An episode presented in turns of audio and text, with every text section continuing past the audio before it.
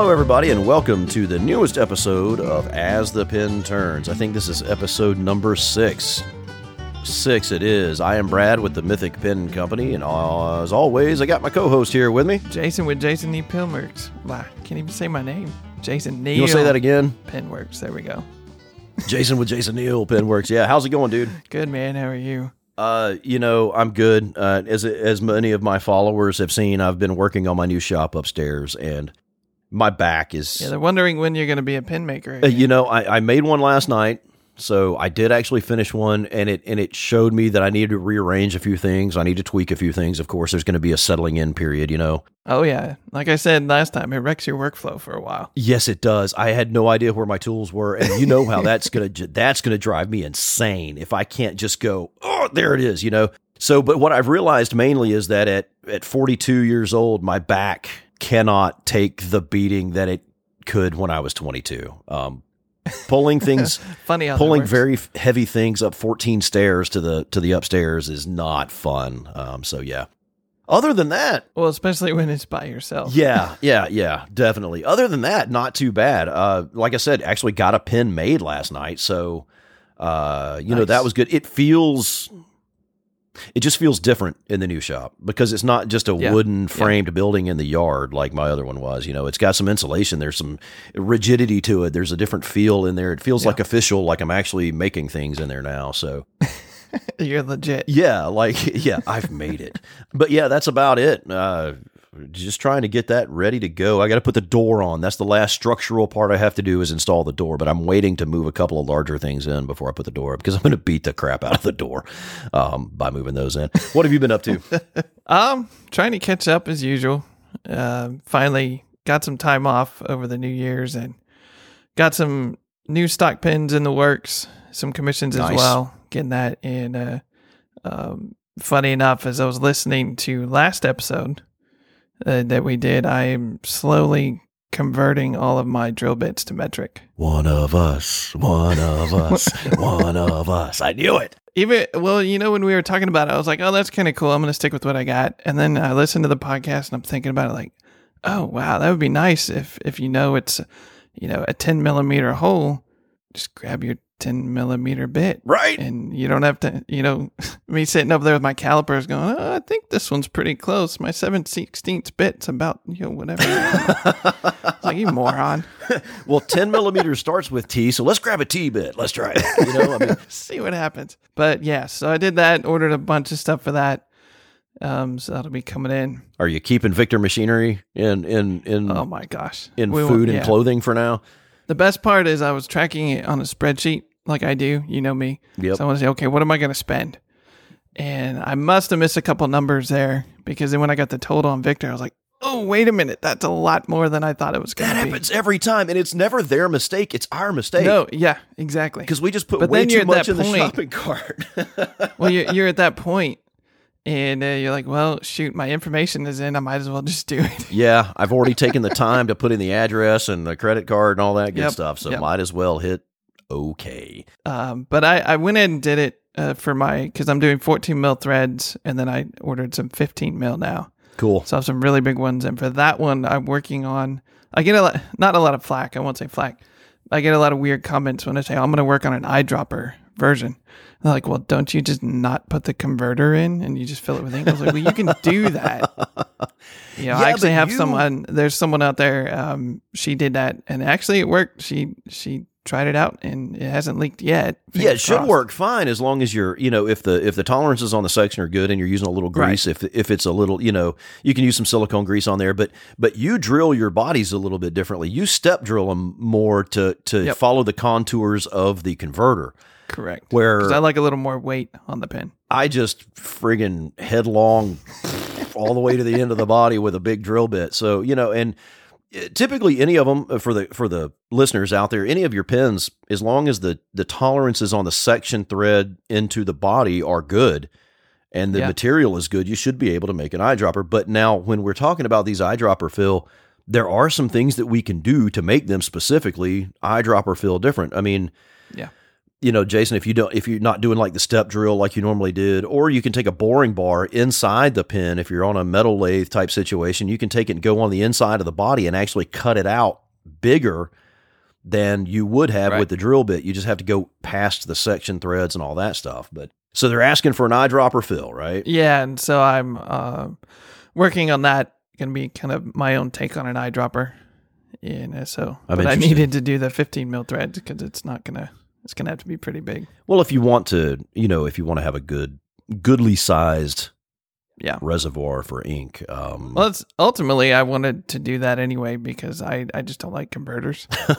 I prefer having a large volume of ink.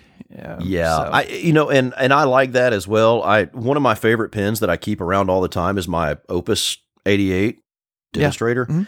and it just holds a massive amount of ink. But a lot of people don't want to commit to writing with that ink for a long enough period of time not to have to dump it out and refill it, you know. So, and I think that's that's a lot of it where it comes down Right. to. Um, but there's a lot of testing that goes into it on our part too for an eyedropper because you got to make sure. I know was it James? I think with Bone Crusher, just put something on Instagram where he was testing a new material for an eyedropper fill. I think he had he tested it with some water. You got you got to make sure they don't leak. Yeah, you got to make sure. Um, silicone grease can only go so far. Yeah, the, I'm gonna try and implement some O rings, Okay. and uh, that way you're kind of ensured that you're sealed off the right way. I thought about that. I was in Harbor Freight the other day. You know, another one of the pen makers' favorite places to go because um, I don't know if you've if any of the listeners have figured this out by listening to us, but there are some times where we're really cheap. you know, we we say don't cheap out on your tools to this point, you know, but there are some things where you can just be cheap, you know, and Right. little ancillary things or whatever. But I was walking through Harbor Freight and I walked by that rack of the cases with the O rings and the nuts and bolts and all those little organizer things you can Yep. buy. And I was like, you know what? I'm going to get a metric set of O rings real quick while I was there because I thought Jason. I was like, we just talked about this not long ago, and and I was like, I'm going to get some O rings because I've got some ideas. Yeah. I've got some ideas with O rings. I'm going to leave it at that for right now. A little mystery out there about it. How's that going with the design process though? I've pretty much only sketched it out because I'm to the point that um, it works in my head, and now I got to actually you know try it out. So that's that um, was the reasoning for the massive, for me, uh, Victor order. and I still, after I ordered it, I was going through the numbers and checking some other stuff, and I was like, oh man, I forgot some bits. So I had to order them from somewhere else just so I could get them around the same Every time. time. I was like, dang it. Every time I just ordered some 8.2 millimeter bits. And I had to order them on Amazon Yep. because I was I only needed two or three, and I didn't want to hit Victor because they have that twenty five dollar minimum, and I knew if I hit that twenty five dollar minimum, it would be two hundred dollars in, yeah, and and so I needed eight point two bits for the. um I think I'm going to use an eight point two on my box sections because an eight point five is just a little bit bigger than I wanted to be. I think the Okay. the body of the box housing is seven point nine seven or something, or almost eight. So I want to do a. Um, I, I was talking to Sean Allott, and he uses I think it's a P bit Okay. Yeah. and I think it's right at about eight to eight point two. So that'll leave the shoulder at the top of the housing a little bit more grip hmm uh, because I'm not going to inset it. I'm going to leave it flush at the top. I'm not going to inset it like I do the Yovos typically because it's just it's it's it's a lot. It's less work and it makes the section more rigid. Okay, our, the the person that we're interviewing here is is muted in the Zoom call right now, but he's making all kinds of obscene gestures in the video, and we're seeing this, and it's it's making it kind of hard to concentrate. So, um, on that note, you want to go ahead and introduce the guy? I Might mean, as well. so everybody knows that our even numbered episodes at this point are going to be interview episodes. Um, this is our third interview. Yeah. Number six, right? Third interview. Six divided by two is three. Public school math paid off. All right. So today, and let me go ahead and, and unmute him because last time when we had when we had Crusack on here, it took a second to unmute. let me see. Ask to unmute. Can I not just unmute? I'll ask to unmute. Let me press that button. So um, today on the podcast, we have our uh, resident mad scientist of the southeastern part of the U.S. That's what I like to say. Um, and I'm sure everybody's. There was a little bit of a tip off on Instagram yesterday. Just a little. Tiny, tiny little one. as to who our next guest is going to be. So we've got Jonathan Brooks with us on the program of the Carolina Pen Company. How's it going, man? How's it going, Brad? Jason? hey, it unmuted. Awesome. Well, I had to give you permission to unmute me. Oh, wow. Oh, we see we see who's really in charge here, right? We're not running this show at all. How's it going up in South uh, Carolina, man? Oh, it's not too bad. It's been a pretty good day. What is it? Sun is today Sun? Yeah, Sunday, right? Sunday. Thanks, Sunday. Wow, I it's that period after Christmas. I keep seeing these memes on Instagram about the period after Christmas when you just don't know how, what day it is. Yep, tomorrow's like the official. Everybody's back to work. You know, world Yep. will restart starting tomorrow, and see how it goes. So, um, yeah, uh, you're up in Aiken, South Carolina, right? Yeah, right on the Georgia border. I am. If you follow golf, I am ten minutes from the Masters golf course. Nice. Last time I went up there, I, I realized that Aiken looks a lot like where I am in Georgia. Uh, it it the the landscape, except it's there's hills. Where I am in Middle Georgia, in this portion of Middle Georgia, there's not as many hills. Very nice town. I like it up there. It's it's it's a really cool place. it's a big little town. Um, small feel, you know, it, it's not so small everybody knows everybody, but it's still small enough to where you just don't get overcrowded at all the restaurants. Well, when you can go to restaurants and you know Yeah. all the places downtown, things like that. You know, there's enough to go around where it's just not yeah. you know, traffic isn't bad, things like that. It's perfect. We love it. It's close enough to all the big stuff we want to do, far enough away to maintain a little bit of a quiet life. And Brad, as you know, we're out in kind of out in the middle of nowhere, you know, where you know it's nice and quiet. I like that about it. Um, I, I'm I'm kind of like that where I am. You know, there's I keep I keep making jokes about it. There's 600 people in the town that I live in. You know, and I love it. It's nice and quiet. Uh, you know, up there when I, last time I came up, I got out of the car and you just you don't hear anything. I like that. yeah, it's it's it gets a little eerie at times where you just you know you'd be sitting there in the garage working and uh, I there's only three neighbors within you know eyesight, Nice. and when their kids get home from school, I can hear them playing in the backyard every so often, and I keep thinking, you know, what's what's going on out there? Is everybody okay? But they're just playing and stuff like that. And I'm I'm just it's so quiet, and all of a sudden you hear all this screeching of little kids playing, and it's just oh yeah, that's right. Yeah, it gets that way here. It'll be super quiet, and, you're, you're, st- and then you hear this loud like explosion. We hear explosions a lot, Uh, Oh yeah. and and we have a gas. It's like a refiner, not a refinery. It's more of a. I want to say it, it- there's a pipeline convergence or something where they fill trucks, the the Oh, yeah. liquid propane, the big semi trucks, and they've got this the you know the overflow pipe or the blow off pipe or whatever it is that oh yeah. that shoots the 40 foot flame. Every time it ignites, man, you can feel it for miles. And we're only just over a quarter mile from that oh, pipe. Oh, yeah. So Yeah. when it goes off, you can you can tell. And then that, you know, I expect is like, is Rick, are Rick and Carl going to kick in the door here in a second? Oh my And, gosh. You know, it's some it's going to be some like zombies and stuff walking around. It's too quiet. Yeah, we have a uh, a nuclear facility not too far away from us, and we always joke, you know, if something goes wrong, we're gonna see a flash, and then we ain't gonna worry about it. No, there's not going to be any suffering or anything. No, Yeah. And, yeah. Yeah, no, be, uh, so we have that, and then you know, people who live next to uh, airports or right over the flight paths, they hear planes all day long. We don't have that per se. We actually have there's a drag strip, maybe five miles away. But you know, they say as the crow flies, it's only so many miles. It's a lot closer, and so Thursday through Sunday, as long as the weather holds up, you hear nothing but revving engines Nice. all night long. One Which of those is, nice, cold, crisp nights. You can just hear. You can almost hear the tires gripping the pavement. Probably. oh yeah, oh definitely. It's and just like when you live next to anything else loud and busy, you get used to it. Oh my gosh. So why don't we get into some questions here? Yeah, aren't we pen makers? I mean, Well, uh, you know, you're you're the full time guy out of the three of us. We're what, Jason? What do we call it? The uh, part time, full time. Part time, full time. makers. Yep. Um, so I know you've told the you've told the story before, um, but we have to start. There has to be a beginning point with a question, kind of thing, right? So what what originally got you started in pin making to begin with? uh, the origin story. Yeah. it's going to be a new movie. It's just going to be like Jonathan. And so yeah. I have a very similar uh, starting as Jason, actually, because I believe it was your grandfather that had the lathe, brought it out, and you guys started working on that together. Yeah. Um, Yep. My grandfather, my so my father's father, um, he was a woodworker, built furniture, and he had a lathe in his workshop. Now, granted, I am, you know, he passed away when I was 10 years old. So every weekend, after, you know, right after school, I would go from my house to his house and spend every weekend there.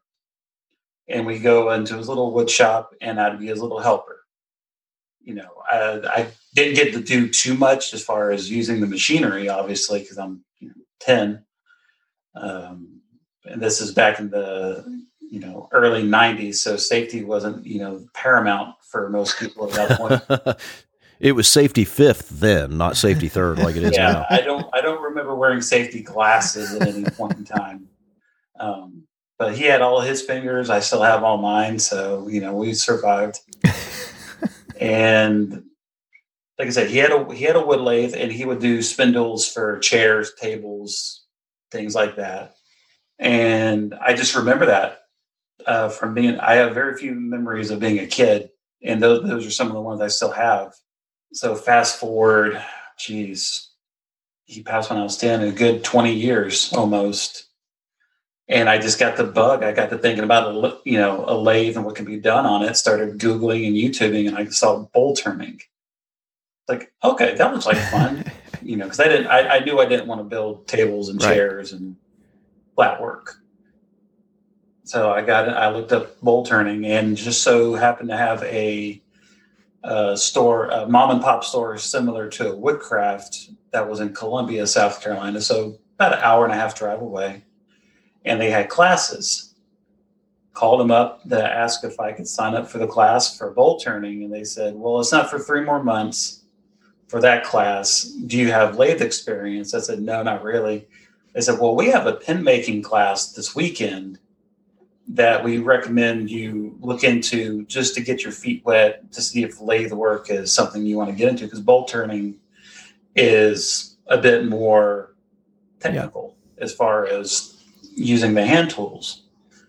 And, and you know, me and my girlfriend, now wife, uh, we both said, well, okay, let's go check it out and that week and that first it was a two day class the first day it was a you know your typical slimline kit on Yep. acrylic and we still have the pins Oh wow. hers is hers is actually quite well made um, not the whole waspish you know waspy shape or the big you know the big bulges and stuff like that mine has this giant bulb near the near the nib end and it's Oh, skinny yeah. the rest of the way through.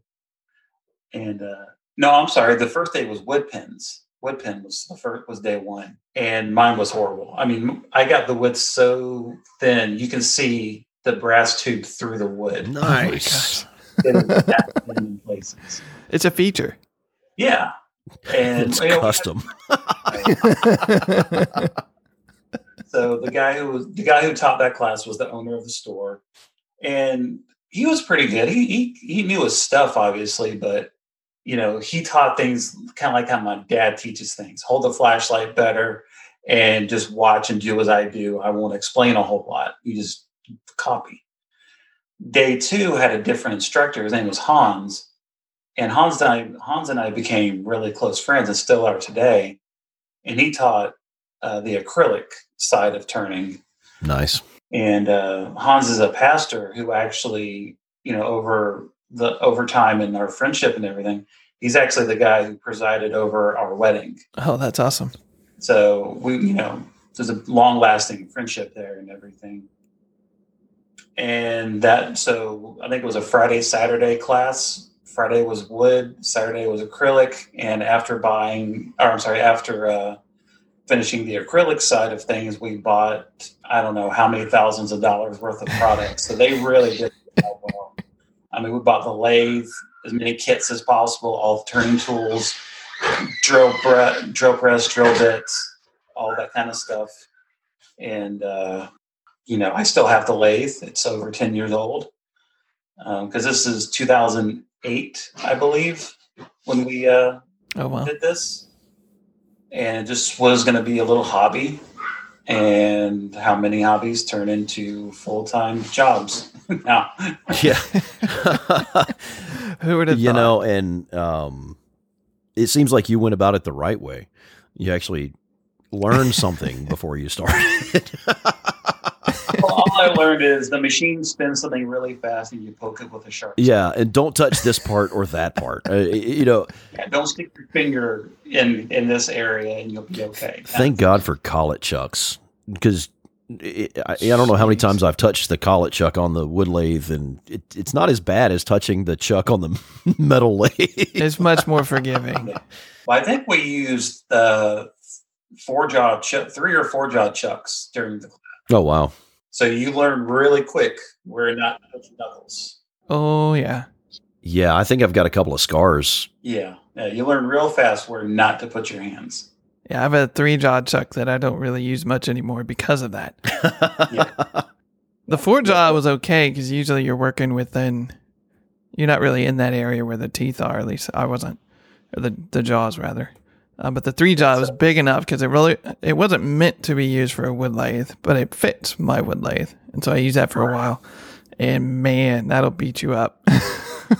Exactly, and you have to, you know, be careful. You have to make sure you lock it down right, otherwise it can come loose on Yeah. you. You know, all the little fun things. So they don't really teach you, teach you. You just learn when it happens, not to let it happen again. you, you, you start to learn that particular squeal that the live center gets when it's a little too loose and everything starts to, you know, you get that death wobble in the blank. You know? oh yeah, for sure. Yes, you, you, you, when you go to turn off the lathe and you feel the vibration, you're like, that thing is unscrewing. It's le- it's going to go somewhere. yeah, buddy. Duck and cover. So did you um, stick to the kit pins for a while, or what was that time frame before you kind of chose the the bespoke or kitless path? So it's actually funny because uh, I stayed with kit pins for a little while, uh, maybe I don't know, a couple years, two three years, and I didn't really, I wasn't making them to sell them. Um, I was just making them just for the sheer fun of it, Yeah, um, which thankfully I can get paid for doing the same exact thing now. right? but uh, I hated acrylics at that back then, and I only wanted to work with wood. yeah, And now I'm the exact opposite. Now you'll, you know, you might catch me on my deathbed wanting to turn to wood. pen. so it's, you know, things things are things have evolved for sure. But the uh, uh, let's see, the transition period it went from you know turning a you know a kit pin here and there, and it was never fountain pins, never fountain pins. Okay, ball yeah. pins and roller balls. Um, I was a member of the IAP forum, hmm um, still am, just not very active anymore. I need to get more active on there. I think I, I, I joined, but I haven't posted a whole lot. Yeah. I have an account. Yeah, and that's a lot of people are lookers and they don't really get too in depth on the conversational side of things. You know, it, it's had its heyday, I'll say. You know, today it's a lot of old timers not letting new ideas Yeah. have any valid, you know, any validation. So there's a lot of headbutting, but at the same Yeah, that's going to happen. it's still a wealth of information. It's still worth Yeah, a look into. it's very useful. It has its purpose. Yeah, Yeah, exactly. You, you, you just got to learn how to keep scrolling sometimes and not get baited into the uh, argument. I think I made one post. It was one of my first. I think it was one of my first kitless pins I made, and I made one post, and all everybody did was tell me what I could do different on Yeah, the pen and how to take better photos. And I was like, oh, I wasn't really going for that, but thanks. Yeah. yeah. Usually they say ask for the critiques, and then you can receive. You know, then Yeah. then I didn't even ask for that one. yeah. no, It was a freebie. Lay into It's no like my tire's flat. What do I do? And somebody's like, man, your windshield is dirty as hell. You know, I mean,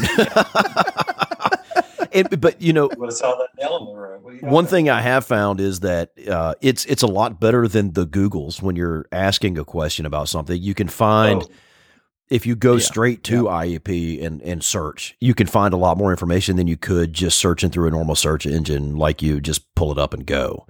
Yeah, I think they started 2004, 2005, and they have a library of um, dedicated uh, content as well as the search function, which goes all the way back that to that Yep. you know, time frame.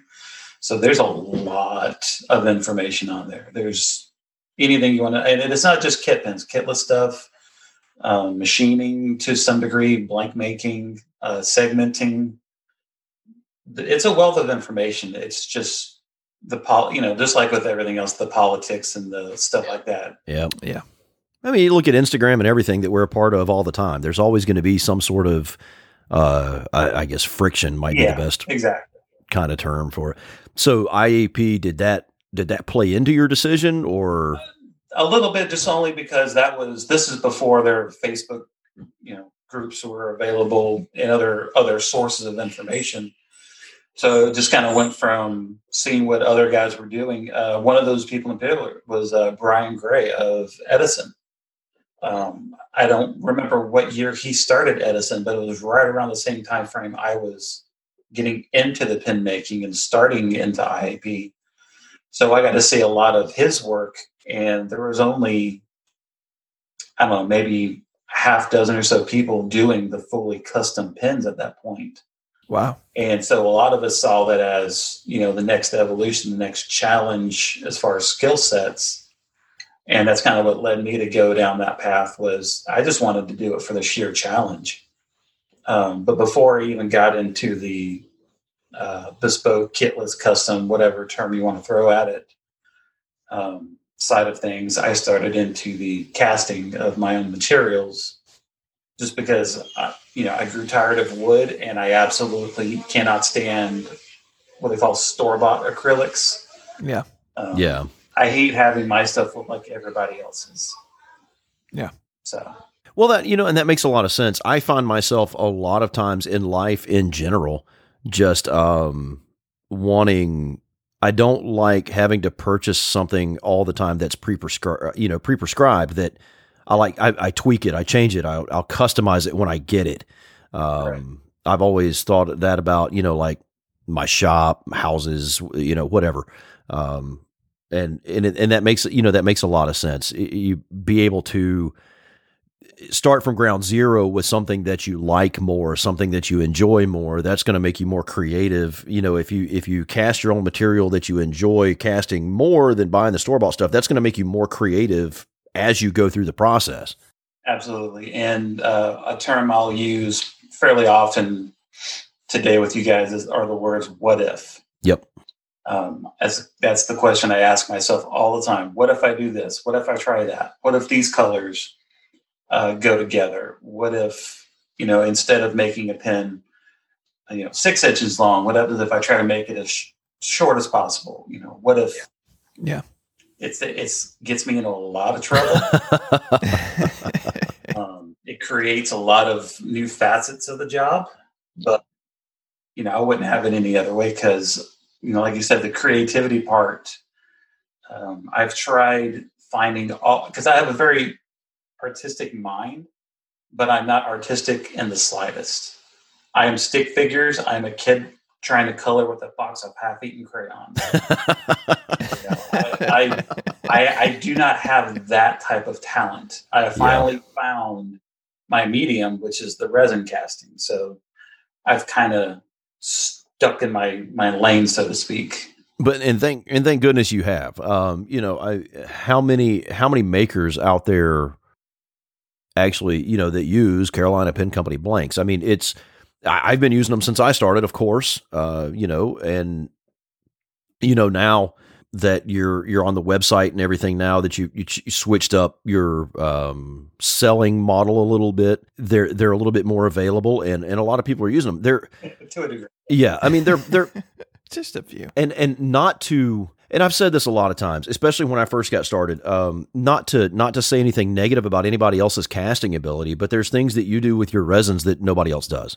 I appreciate it. You can't you can't find that unless you go to you to get that. Right. So that casting creativity has led you to a material that you created that I know the next question has to be about. Oh yes. How long? How much longer do we have for the? For the- The rest of the show, everyone, is now going to be. yeah, we could just we could just talk for the rest of the show. So let's go to one of your your your more crowdsourced. I know you hit up Instagram with some questions that some of the customers. Let's talk about the primary manipulation. yes. Okay, so it's it's it's one of my favorite uh, materials to work with, and and and I'll tell you why. It's not because of the popularity. It's not because of the you know a, a lot of people love it. It's not because of the the crowd that wants it. It's not because of the customers necessarily. The reason I like it so much is that out of all the materials that I've turned, and I know I've only been at this for about a year, so I'm I'm kind of limited in that. But of all the materials I've turned, I have not found a single material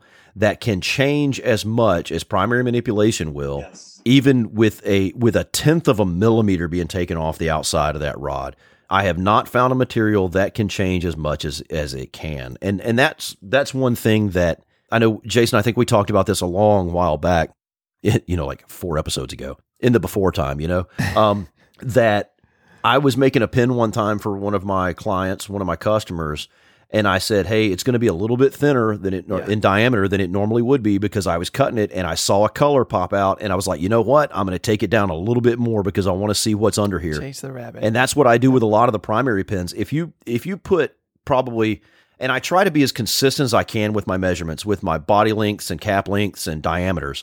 But if you put 3 or 4 of my primary pins next to each other, they're going to be slightly different each one just because especially diameters because of those colors and patterns that pop out. Oh, absolutely. I'm I'm no different. Uh, That's why it's my favorite. And on top of that, there's like 97 different versions of it that you can play with too.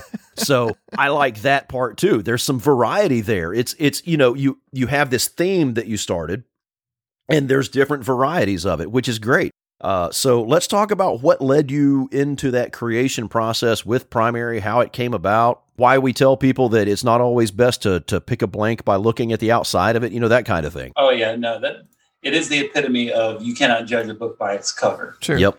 As far as Definitely. materials go, I mean, you simply can't. You can try, but never. Uh, what you see on the outside is never what you end up with on the inside. It's it's a blessing and it's a curse be, for all the reasons you stated. It's a blessing because yes, they're always going to be different. Yep. and it's a curse because they're always going to be different and everybody has a different taste and different wants and i do the exact same thing you do um, when it comes to turning down that material you know I, I add a little leeway here and there as far as the diameters go because like you said you can take off a half a millimeter and you end up with a completely different pen so sometimes you can kind of see where the colors are transitioning and you know to leave it a little thick or take it down a little bit thinner. And and sometimes you guess the wrong way and you just gotta scratch that one up to uh you know, oops. right. For the most part, you can I mean, and it's also a material you really can't go wrong with True. because it has eight colors in it. So the like, you know, it's very unlikely you're going to get what I call dead zones. There's always going to be fluctuation as far as where the colors are going to pop out of. Um, well, let me let me take one step back. Prime, because like you said, there is multiple varieties of primary ma- manipulation. Primary, when we just say primary manipulation, we mean version one. Version one is the original. I created it back in 2012, I believe, was when I first started it. Either 2012 or 2000. It had to be 2012, I believe. Um, and it's essentially the colors of the rainbow. You know, your three primary, your three secondary. I toss in pink just for the sheer fun of it, and white and and that's how it got its name. It is the primary colors being manipulated to show, you know, the, the full spectrum. Um, so that's the origin of the name, and the origin of why I did it was another one of those what if? What if I threw the kitchen sink in this mold and see what happens? Yeah. Yeah. Yeah, to me, the white almost does it more for me than the colors. Well, it- that's the Well, uh, that's the quote unquote secret of the material is the white. Yeah.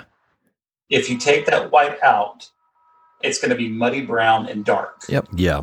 You have it, it's the uh, the way I explained it to somebody one time at a pen show because I knew they were of the same uh, nerdiness as me. Is think of it like the Jedi versus the Sith. You have a light side and a dark side. Yeah. They have Man, you're you're speaking my language now. Right? Have to have the light to bring out the dark and the dark to bring out the light. It's Yeah. just the way it has to work. So the the only reason the white is in there is for all those colors that are swirling around the inside to have something to pop off of. Yeah. Use that background color. So unless you plan on painting the inside of the pen, which I don't recommend ever doing, because No. of every reason there is possible to not do it Right. um, it needs that background color to pop off of. So, with that being said, that's why you have ones that come out a little bit more to the red side.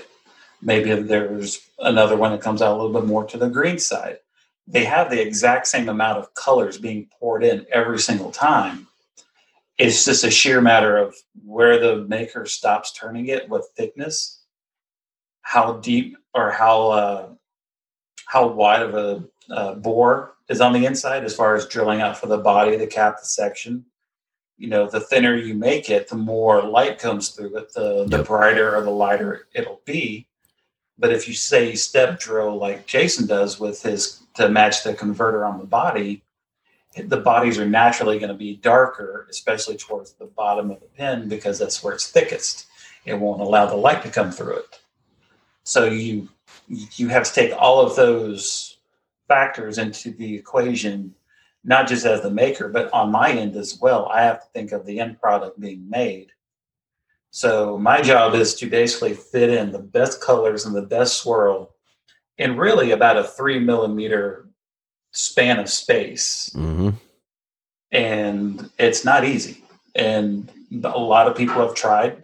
A lot of people have not been able to do it. Some people have come pretty close, but it's just something I got lucky with, and because I I I try to take pride in consistency, I just kept doing it over and over and over, and I've gotten pretty pretty good at it.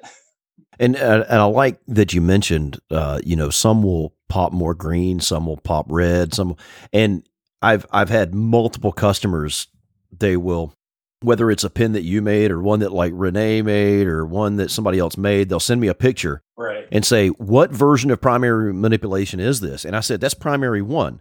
And they're like, "Well, why doesn't it look like this one, like that one, like this one?" And and and it's one of my favorite conversations to have because I know, you know, from from talking to you as much as I have, and from knowing you for as long as I have, I know a lot of that backstory, and I know a lot of how it how it's you know not how you make it, but the theory behind it, and Right. and so it it's one of those to where I think somebody sent me one. I was like, "Can you find me a, a primary manipulation blank like this one?" And I said, "Yeah, I've got like thirty of them. They're all like that. However." When I cut into it, and, and you know, don't be upset if it if you're looking for blues or purples to pop out and it pops yellow, there's nothing I can do about that Right. It's the blank itself. But you know, I love that about it. I, one of the first ones I think I ever made with primary, I sent to Jason Worsley down down in Texas, my my my leather guy, and it's got this yellow streak that ran through it that is just gorgeous, like just pops that bright. Um, I want to call it like I don't want to call it like egg yolk yellow, but it's that really intense, really saturated yellow. And then the next one I made looked it was in the the brownish orange and i was like what what did i do wrong? Yeah and i was like what did i how did i mess this up? But that's one of my favorite things about it and and i'll i'll i'll always say that about the primary. It's just that i like the way you said that. Some will pop this some will pop that and some will pop that. I mean, you have to take you know take your color color wheel, for example. If you mix blue and yellow, you get green. Well, if I when it comes to pouring into the molds, if I pour a little bit too much yellow in a blank that has a little bit more, you know, because it's I'm basically taking cups, you know, one in each hand and pouring and staggering and things like that. well, if I accidentally pull, I don't say accidentally, if one ends up getting a little bit more blue and yellow in it, it's going to come out a little bit more on the green side because those two colors are going to swirl together and they're going to, where they overlap, you're going to get green. That's part of, that's like the literal example of primary manipulation. And when you get those reddish, rusty color spots, that's where you run the risk of having red and green and orange and purple in a blank because if you mix those colors together, you get brown. Yep. So I have to be careful when I'm pouring them not to pour them next to one another or to break it up um, in different areas of the blank to try and eliminate those areas as much as I can. So it's it takes a lot of it's not just hey let's eight colors slap it together and let's go. It, it, it takes a lot of forethought and design um, in multiple dimensions because, like I said, it's not just um, what's going on, not just the swirl going up and down the blank itself, but you guys are turning it perpendicular to the way it's being swirled. Yep. So it all has to be taken into consideration. Is the is the easiest way to put it, and then you know, as far as the versions go, the easiest way to tell primary one from any other version is primary one is the only one that has no sparkle, no shimmer, no yep. shine, nothing. It's translucent colors and a solid white. The end. There's no no flair to it beyond that. and I like uh, one of the things you said about about you know mixing those colors to be brown that would be an extremely involved process to go through to make brown when you could just make brown yeah exactly. you know so i don't know if a lot of the customers realize how much work actually goes into the actually the method of pouring it into the mold and how much of a difference that can make i want to give a shout out to david parker um, Figboot as we oh, know yeah. him um, if you if you go on David Parker's Figboot's uh, YouTube channel, you can actually go on and see a video he did with Jonathan about the casting process. It's a very interesting video. Yeah, we did um, a live, uh, live pour, and I, I went over a lot of the the philosophy behind behind all this because again, you know, you have eight colors, and what order you pour them matters, and that's just the way it, goes. So I can if it's a lot easier for me for my customers if they say can i get one more towards the blue because i can go out to my workshop and literally pour one with you know 30% more blue to it than any color and yeah. tweak it to fit that and that's why i released the cool tone primary and um, soon to be uh, available warm tone primary that way everybody else has that availability without um, having to contact me directly saying, yeah, can I get one that's tweaked this way, that way, or the other way? I think you're going to be in trouble when you release the warm tone, by the way. I'm in trouble what I do, so. because uh, it, it, that it's just, it's beautiful. Uh, it's just, it's just, it's just beautiful. And there's more variety down the road. I'm just, I'm working on the processes, trying, uh, trying to get myself caught up on, on my backlog of stuff and, yeah. Yep. You know, I've got ideas in the pipeline that I think are going to go above and beyond what you guys know so far as primary. Nice. We're looking forward to it. I mean, always.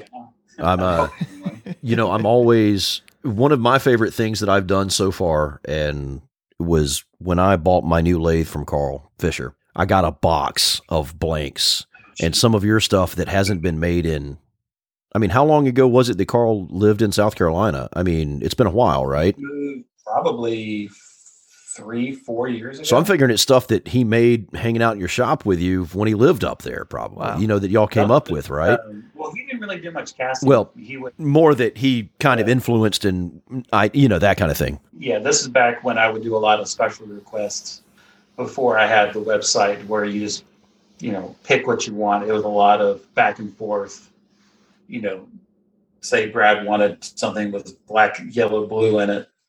Yeah. We would go back and forth. Okay, what shade of blue? What shade of yellow? What do you want pearlescent? What do you want not pearlescent? Yada, yada, yada. I would just give you artistic freedom with it. Okay. and go. But I found some funky stuff some funky, cool stuff in that box, and I'm just like, man, this is never, this is probably never going to Wow. get made again.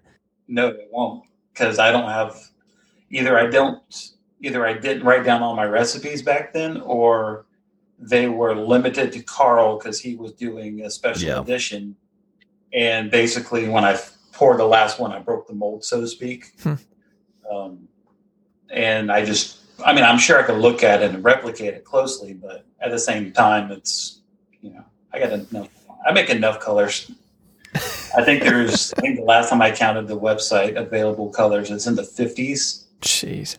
and that's just skimming the top of the list of what I've made and over time. I mean, I've got a stack of note cards, you know, five inches thick of recipes that you guys have never seen. I'm gonna have to win the lottery or something, man, because I need to. Well, every so often I'll go in that stack and I'll pull a card out and uh, I'll remake it. That's where uh, Good Intentions, one of the newer ones. Yep. That's where that came Nice. from. That was a blank I made. Where are we? two- 2021 now, finally. So at least 10 years ago, Wow. I made that material for the first time, Wow. and it's just now getting released. Because back in those days, it was I would I actually did make and sell blanks as a quote unquote full time job for a long time. That never that never actually stopped once it started. Hmm. it was just more behind the scenes than it is today. Um, I would sell through a lot of online vendors or sell direct to them as wholesale, and then they would market and do things on their end. And then I quickly learned that's just not the road I want to go down. I'd rather do custom orders, custom requests, Yeah. And um, direct sales through me. That way, it's one stop shop. You know, you need it, you want it, you get it from me, and that way I know who's getting what, and I can, you know, because say, Brad, you get an order down the road, you need ten, pick a blank, and you call me up and say, hey, I need, you know, I need ten. Well, I'll make you one full batch, which Yeah. is twelve. They're all going to come from that same sit down, and that way they're as concise as can be for that order. Outstanding. That's some good information. I tried. Wow. so let's shift to something else that you have kind of become known for, and then I'm curious about is the Urushi. Ah, the Japanese lacquer urushi.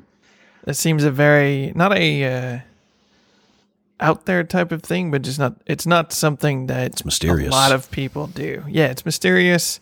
There's very few, a handful of people who do it well.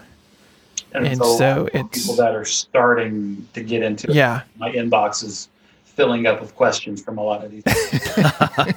And, uh, um, yeah, it was. I won't say it, what I did was taboo by teaching myself. yeah, It, it was just one of those. Either you know somebody who is willing Right. to share the information, or you have to figure it out on your on your own. Yeah. yeah. and I was the figure it out on your own one. Uh, so when I started, oh man, I, I'd have to check back exactly how long I've been doing it. Six years now, I think. Wow. Um, and I still, e- even at six years, I consider myself a complete novice. Yes, I know what I'm doing, but how to do it the traditional way, it might not be the same. I try to stay as traditional as possible while branching out to have my own look, so to speak. Because, well, let's just back up a little bit. I'm, I'm jumping a little bit. So, Urushi is uh, my favorite way of explaining it is Urushi is liquid poison ivy. Awesome. That's my favorite way. Sign me up. it is it's the sap of the poison sumac of the urushi tree which is a poison sumac. Um, there are rules and uh, so specific ways that it can be that it's harvested. I believe you can only harvest it in certain times of year and only certain amounts per year. Um, it, it- there's a whole world behind the scenes when it comes to urushi that is fascinating. I can't. I I honestly don't know all of it, so I try to. But I'm I'm just looking here. I mean, it goes back like nine thousand years. Oh yeah, it, go, it goes way way back, and there are pieces of work that are millennia old that are still Gosh. around. I wouldn't feel so bad about being feeling like a novice then, because uh, uh, there's a lot going on here. Well, when, so when I first got started, I I had just started into fountain pens. Uh, this was around 2014, and I went to my first pen show, uh, which was the DC Pen Show. Met a lot of the same, a lot of the people that we all interact with today. I met a lot of them in person. Got to see a lot of pens that I never knew existed, and uh, Japanese Urushi artwork pens were the ones that really caught my eye. I was like, wow, these are gorgeous. How, what, you know, number one, what is it? And then how is it done? And obviously, you know, they're not going to sit there and, and write you a book and tell you how to do it. Uh, Yeah. They just, they, you know, they gave me the rough overview as, you know, it's a lacquer, but it's not what, it's not the lacquer that most Americans think about. It's not solvent based. yeah, it's not Right. it's not the same lacquer that's on your coffee table. Exactly. it's uh, Urushi dries. Uh, let- you're gonna have to make me pull up the definition of just make sure I, I sound like I'm intelligent for a change. Um, I believe it polymerizes, if that's the right word. Um, Okay. At specific heat and humidities, um, so it cures, but it remains breathable. So Oh, wow. it is constantly in a state of being cured. Wow. Um, so when it's in its liquid form, yes, it's toxic. It, it if you're allergic to poison oak, poison ivy, etc., you're allergic to this stuff too. Um, you'll get the same contact dermatitis, you know, the rash, etc. And once cured, that trait becomes innocuous, where only those that are extremely allergic and sensitive to it can be um, Hmm. at risk of still getting a rash. And it has happened. Um, there's really no way of knowing until you know, as far as, Yeah. you know, from a buyer's perspective. Um, but the the research I did was extensive. I spent literally one year doing research before I ever touched the stuff. And Damn. this is, you know, as many Google searches as possible, in all all in Japanese. Before there was the one-click Google Translate, I am copying and pasting into all these translation uh, oh my gosh. programs to try and just get a, a sense of what what they're talking about and then you take all the information and then you have to start cross-referencing cross-referencing it against one against itself keeping the information that keeps standing out that you know that repeats itself over and over as you know plausible as to this is accurate. So then you have to go into your testing phase and testing each step that you've translated. And like i said it took a year of research and then even you know just as long in trial and error trying to find the right heat and humidity levels as as well as building a chamber that can hold that heat and humidity for the time needed because the the the guide not the rule is 24 hours to cure one layer of urushi One layer. Wow. and that's And you said that's just a guideline, though, right? That's not making sure that it's going to be right cured. there's no guarantee right? that it, it will be done in that 24 hours it's just a, gui- a, a rough guide because there are uh, different types of urushi that have different water content and things of that nature. And those sometimes can cure faster than like the pure raw lacquer that has no pigments things like that it'll cure a little bit faster than anything that has a pigment to it. And so colored urushi takes a little bit longer. And then you learn well because these pigments are natural pigments you have to monitor what heat and humidity you're curing them at because you can fluctuate within a range but that range will also change the outcome of the color Blue is a perfect example. If you cure it too high of a humidity and a lower heat, it comes out more of a pale, like almost powder blue. Hmm. If you cure a high heat, low humidity, it's a darker blue. And Wow. if it's high on both ends, it's extremely dark. But if you cure it too low on either end, it doesn't cure at all. Jeez. And so you have to learn Wow. when it's cured, when it's not. So I usually leave my stuff 36 to 48 hours simply just because I can't sit down and get I can't get to it every single night anyway. So Yeah. you know, because I'm usually doing urushi, you know, anywhere from nine at night till three in the morning. Well, I'm not gonna get up at three o'clock in the morning to start the next round. I'm gonna wait till the Yeah, next right. evening. So Well, let's. I've got I've got one of your Urushi pens that I uh, I I was lucky enough to gift was gifted um, to be to be gifted to me. This is I believe it's a Tamenuri. Is that how it's pronounced? Yes. Uh, well, I'm assuming, you know, I'm Southern, so I butcher just about every language. I, yeah, I mean it's a, it's one of them damn old tam- Taminaries or whatever. Yeah. So yeah. um, uh, Tamenuri, I believe, is the proper way of saying. it. and I believe this was a over a like a sea glass Coke bottle ish type resin originally. Yeah, so it's translucent pen with translucent lacquer, and all Tamenuri means is I think it translates to deep pool. Okay. So it just means translucence with some with a depth to it. Yeah, it's got a uh-huh. really just beautiful. I want to call it like a maroonish, reddish, burgundy-ish type hue to Right. it. When you're looking at it with the light, if the light's reflecting off of the surface, but then you put it up to a light and it's got this really vibrant red that kind of pops Right. out. And I can understand that pool, that depth you're talking about to it. Um, Right, because the traditional finish, it is a brighter base color.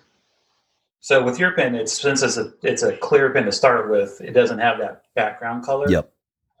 Much like the conversation with primary manipulation, you need that white background for those colors to pop.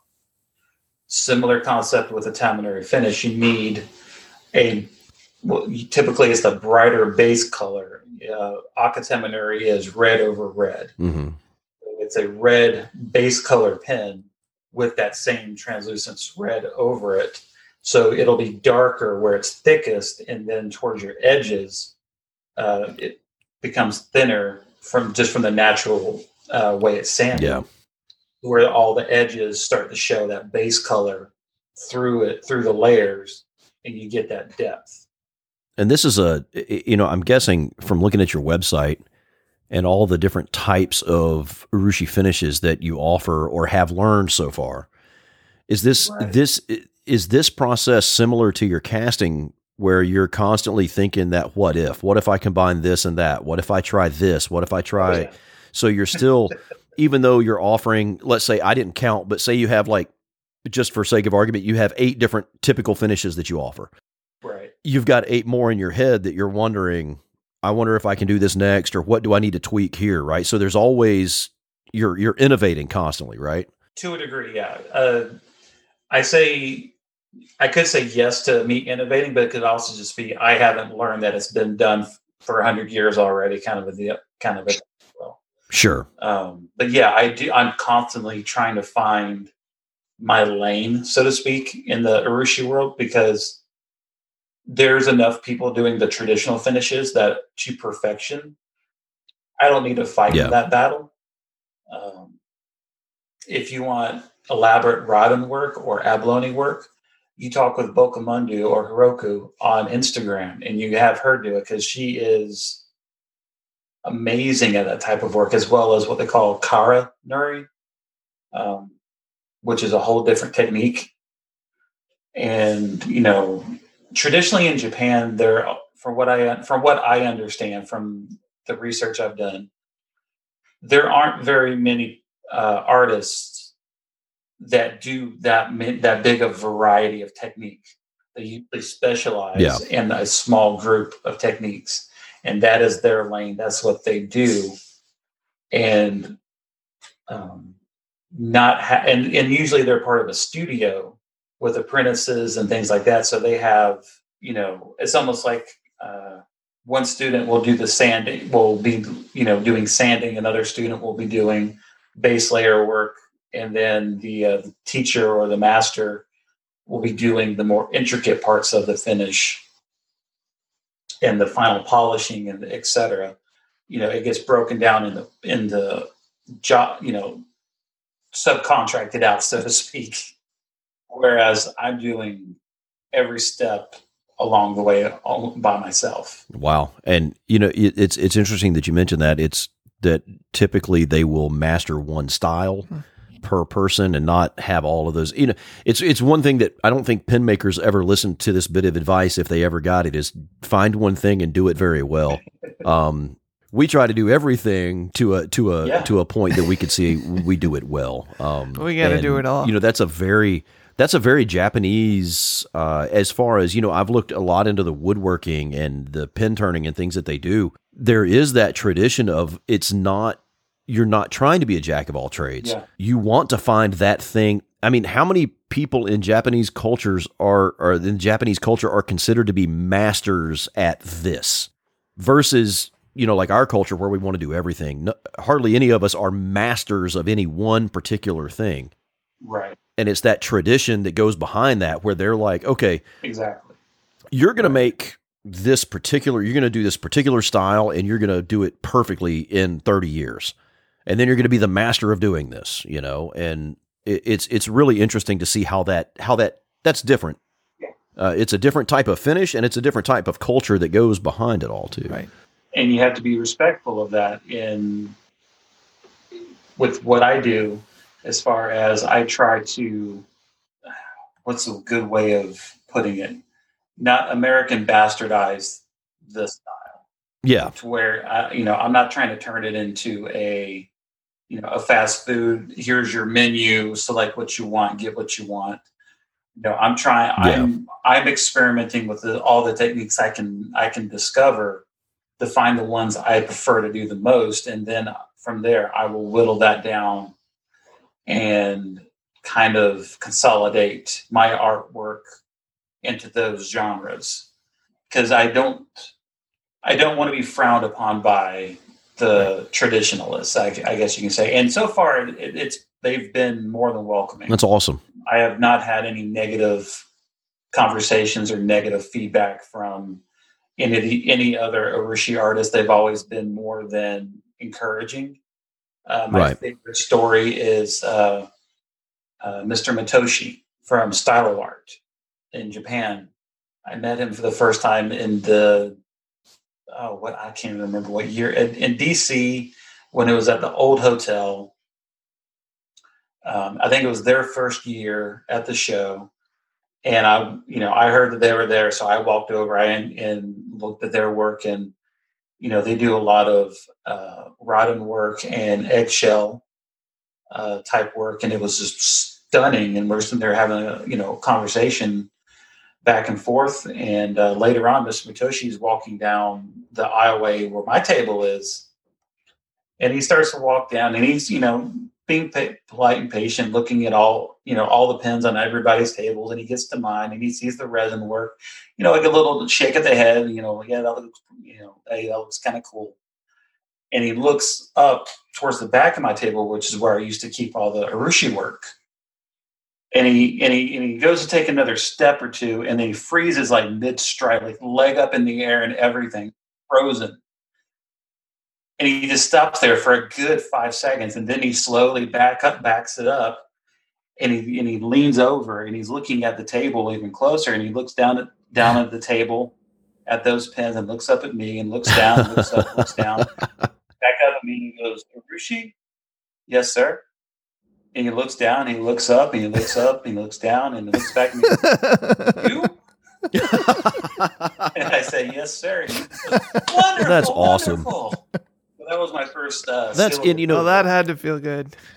it did. It really really it goes to the it goes to the community I- you know even you know the pin community in general is very accepting to a point you know and we've i've had a i've had a very positive experience with the pin community and then you're talking about even taking that a step further where now there's a tradition that comes along and a very disciplined tradition that comes along and to be accepted like that and to get that that i mean that's a that's a compliment I, Holy crap. I took it as so, and every time we've seen each other since then at, at all the various pin shows, it's always been, you know, shake the hand, hug, you know, hugs around, and you know, you know, here's here's my newest one. Where's your new? You know, show me your Yeah. wow Yeah, greatest. And, that's you're you're on the in. yeah, well, a little bit. I got my toe in the door. Well, hey, that's right enough. man. right Well, and, and speaking of such, when it came down to working with the uh, Urushi in the first place, I had to find a place I could buy it. Oh wow. oh wow And yeah didn't even think about point, that There, were, there really wasn't a uh, online store for what I was wanting. Um, so I found well there there were they just were all in Japanese and didn't really have an English you know click Yeah. here to understand what we're saying. And so I did email them and they basically questioned me to knew if I knew my stuff or not oh Oh, wow they said, you know, what are you doing with it? What do you, you know, how are you curing it, um, et cetera. You know, I had to, and I had to go through this little bit of a process, but, but I was able to answer sufficiently apparently. And so I have this tiny little mom and pop uh, store in Japan that they they're the ones that they go harvest it, they process it, they Wow. package it themselves, all done, you know, in house, and that's their livelihood and I'm lucky enough to be one of their um, outside the Japanese community customers. I mean, I'm sure I'm not doing awesome. now, but oh that's outstanding wow. and you know and that's that's one of the things that that a lot of the i'm sure a lot of our listeners when it comes to your pins are are interested in learning about is is the process behind that and and why why if i ordered a pin today it could take so long to get that's one of the you know and and with you explaining the amount of time that it takes to cure and and the the the discipline you have to have with with producing it yeah it makes sense that it would take a, quite a while oh, absolutely. I mean, some people, you know, if if it was all I did all day, every day, sure, the timeline would be reduced. But being the fact that I have to excuse me, uh, make all the pins, do the lacquer work, this, that, and the other, you know, I have to add to that timeline. Um, you know, because some pins have 20, 40, 50, 60 layers to it.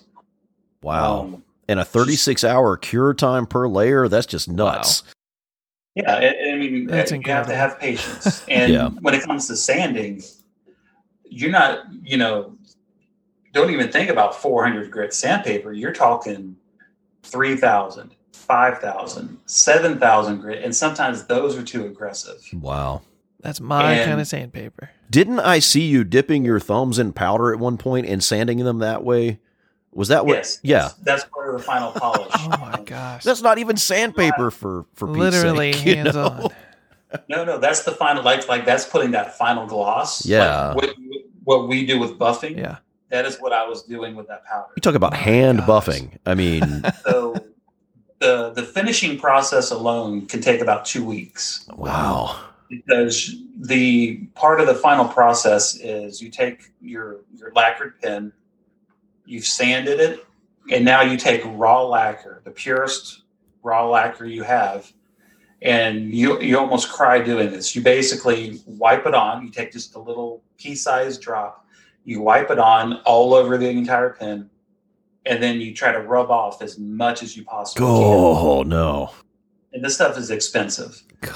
So you're constantly taking on, putting on a little bit. You're you're basically rubbing it into any, you know, micro pores, yeah and you're basically hardening the surface is what you're doing. wow And you do that for say a week, get it hard enough to where your hand polishing will take place, and then you get you take different types of uh, clay that are that's mined only in Japan. Tonoko powder being uh, the easiest one for me to pronounce.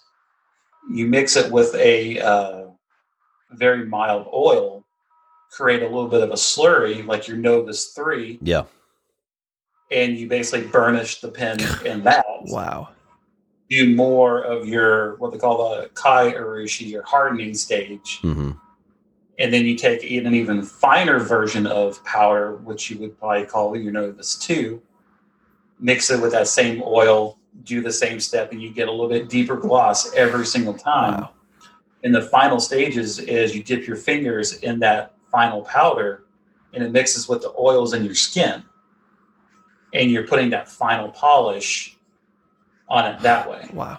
and that's your and that's when you're done and that can be you know i'll sit there and i can hand polish a pen for three hours you know cap Man. body section you just sit there and just i mean you're li- literally just you know you're rubbing the sides of a dime all the way up and down this pin body until it's perfect So that pin of mine that you got a month ago, it'll be doing, it'll be ready next week, right? yeah if i can find it i don't even remember if I put it. It'll be done so quick. And so, you know, and learning more about that, I'm just going to stick to turn and primary manipulation, man. That I, I, I don't, I, you know, I've got, I've got a lot of patience and I've got a lot of, um, that kind of drive to, to make the most perfect product I can. But you're, you're asking a lot when you get to the Urushi side of things. I just thought my finish process was involved. See, now we're at Oh, yeah. 3,000 Oh, steps instead of 300 steps, Jason. And, and he leaves, Yeah. he leaves the And, Rain-X uh, off of the Urushi pins too, I bet. Don't you, Jonathan? Yeah, I- yeah. Oh man, I'm never gonna live that one down. no no no put Rain-X on them. I know it. I saw it. Uh, I was just going to say, with uh, your comment about perfection and whatnot, there's a whole other side of Japanese tradition where uh, it's called wabi sabi, beauty through imperfection. There are some pens that I consider screw ups that I don't want to see the light of day, but I know at heart somebody will actually love that it came out that way. So I, I try to put you have to put your pride aside to a degree. Right. You know, obviously you don't want Sure. to, if you know it's flat out wrong, you fix it. And uh, when it comes to experimenting with Urushi, unfortunately, it might take you a month to figure out you screwed Right. up on day one. I like immediate. I like immediate notice that you've done something stupid, like the pin exploding and just going everywhere. That that's immediately immediate notice that you have Yeah, screwed up. And you you talk about the slight imperfection. I, I've seen several shows and and either YouTube videos or things like that about Japanese like flower arranging or um, bonsai trees, things like that. They're not supposed to be perfect. It's not supposed to be completely symmetrical. There's beauty. There's beauty in the negative space. There's beauty in the in in that slight imperfection that you're that you're t- and that's outstanding. Yes, if there's abalone in the pen, it doesn't necessarily have to be Yeah. a perfect flush feel. It doesn't. If you feel that abalone in there, it's that's not a flaw. It's part of the pen. That's got to be tough to accept though. when Yeah, on the, the American buyers, Yeah. absolutely. Um, especially on the maker side over here, you know where we Oh, don't yeah. we don't have that um is it Sweden where they have the the the good enough mentality about things? Like Hmm. we don't have that much of that good enough mentality here. We have that I've got to be the best. I've got to make it better than everybody else. I've got to, you know, and Yeah. I think it would I think it would help a lot of us to kind of take a step back sometimes and and kind of get into more of that mindset where good enough is good enough, you know? Uh, as long as I make it better than Brad and better than Jason,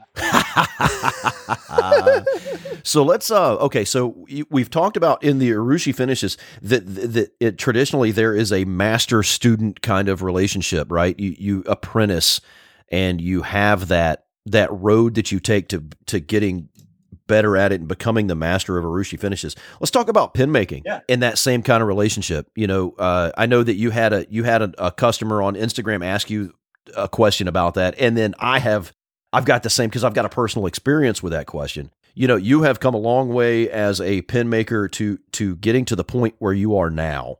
And I know that you you have shared that knowledge and you've shared that process and you've shared that experience through teaching other makers, myself included in that list. Let's talk a little bit about how you've shared your talents and your craft and your passion for pen making with new upcoming pen makers. Oh, of course, yeah. I'm as long as you don't walk in the door and say, "Show me primary manipulation," kind of a question. I'm an open. Even if you were to ask that question, it's all about the way you ask. Yeah. Get out. Get out. if you ask in a way I can politely say no, we're good. If you like, I've had somebody come over and basically demand that I show them everything, and I'm like, well, let's start Wow. here and we'll work our way to that. He's like, no, no, I just want to know that. I was will like, show you the door actually as well. Yeah. Yeah, I mean, I'm, I'm all. I mean, Brad, you're a Gosh. prime example of how willing I am to go to lengths to show Yeah. somebody step one to step ninety nine, and in Jason's uh, instance, step twelve thousand. you know, I, I will take you through every single step. I will write it all down. I will walk you through it. You can videotape Yeah. yourself if you. You know, I'm all about that. Which I should have Um, done. yourself- yeah, I know. Because I get this. Because then we get the hey, what What- we do with this? What thing? what was step one through seventy five again? I forgot those. Yeah, and and you know I've told this. Brian used to do that. Yeah, and I've told the story several times. You know, I met I, I ran into you and met you at the Atlanta Pen Show in eighteen, right? Nineteen was it nineteen? Uh, no, it had to be 18. Eighteen, yeah, eighteen. You've been you've been making for a Yeah. year now. Ran into you at the show and I got we got one of your pins and we talked for just a few minutes. And then that's when I started realizing hey there's this handmade world out here. I hadn't seen those before.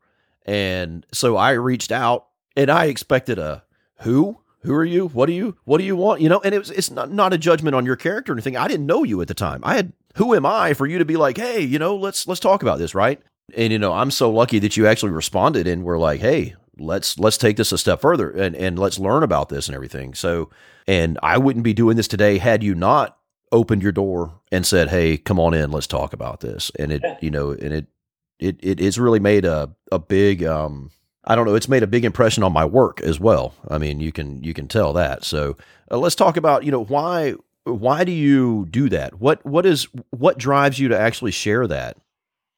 I'm a glutton for punishment because I'm creating all my Aren't own we all, competition. right? Yeah, we're all Yeah. doing that one.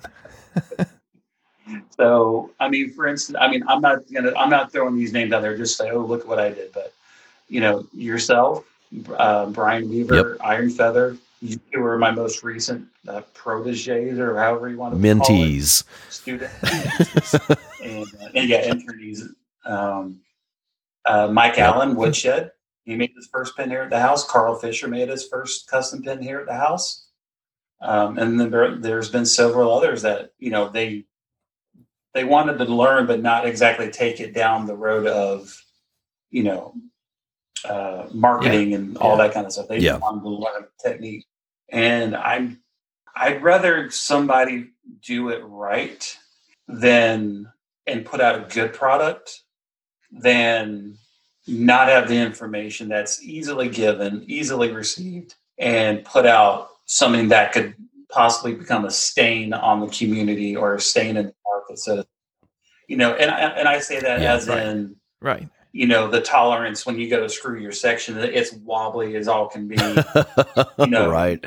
you know your you know your nibs are crisscross when you send them to the customer um, because i mean I- like i told brad and all the others you know do not sell a fountain pen unless you know how one it works and two how to how to tune it because the last thing you need to do is send out a, a scratchy nib like a very noticeable scratchy nib you know your times are you know Yep. one time is obviously lower than the other and you're tearing the paper that is the last thing you Yeah. need to do because that's some of the hardest stuff to re- to recover from.